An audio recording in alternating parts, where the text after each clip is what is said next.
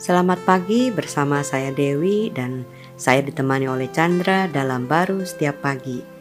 Nah, kalau kita ngelihat seseorang itu atau menilai seseorang itu biasanya yang kita lihat kan perbuatan dia kan, dia perbuatannya baik atau enggak. Kalau misalnya dia enggak, kita bilang orang ini enggak baik nih. Kalau dia baik, kita bilang wah baru baik. Tapi sebenarnya sih enggak enggak seperti itu juga ya.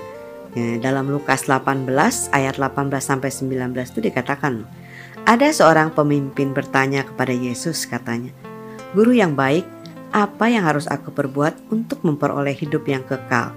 Jawab Yesus, Mengapa kau katakan aku baik? Tak seorang pun yang baik selain daripada Allah saja. Iya. Benar Ini, kan? ya, ayat sangat menarik sekali ya. E, semua orang tentunya ingin memiliki kehidupan yang kekal, Hmm. termasuk di, di orang pemimpin yang muda yang kaya dikatakan di sini ya. Hmm, Eh, dia berpikir sejauh apa yang dia lakukan yang baik ya dia akan mendapatkan kehidupan kekal Kekal. itu ya numpuk-numpuk lah hidup baik hidup Mm-mm. baik perbuatan baik perbuatan Mm-mm. baik ditambah-tambah-tambah sampai deposit satu- deposit deposit sehingga bisa eh, sampai satu titik ya oke dia dapatkan kehidupan kekal tapi jawaban Tuhan Yesus ini agak eh, susah diterima ya justru dia harusnya berterima kasih dipanggil dia sebagai guru yang baik kan? Hmm, Nah, masalahnya yang bisa memberi hidup kekal itu bukan seorang guru ya. Itu adalah Tuhan ya.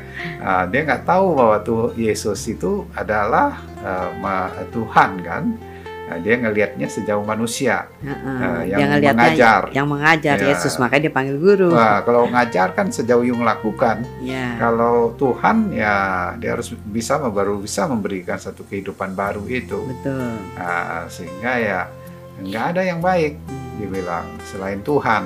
Nah, Yes. Sebenarnya dia perlu tahu bahwa yang baik itu bukan dia punya perbuatan yang baik, dia bagaimanapun udah nggak baik gitu Mm-mm. kan. Eh, Yang ja- yang jahat melakukan yang baik itu terjahat ya. Mm-mm.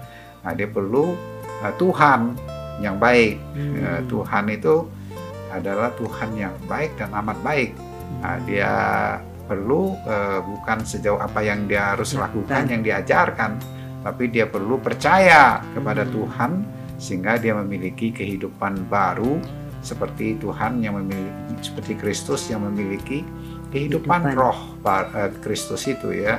Nah, diberikan. Maka itu Tuhan datang memberi hidup itu. Hmm. Nah, dengan bagaimana? Apakah dengan apa yang kita lakukan? Enggak, tapi satu kasih anugerah melalui percaya kepada Kristus ada hidup Kristus melalui Roh Kudusnya sehingga itulah yang membuatkan kita eh, bisa melakukan yang baik. Sehingga kita bisa disebut orang baik. Amin. Iya kan?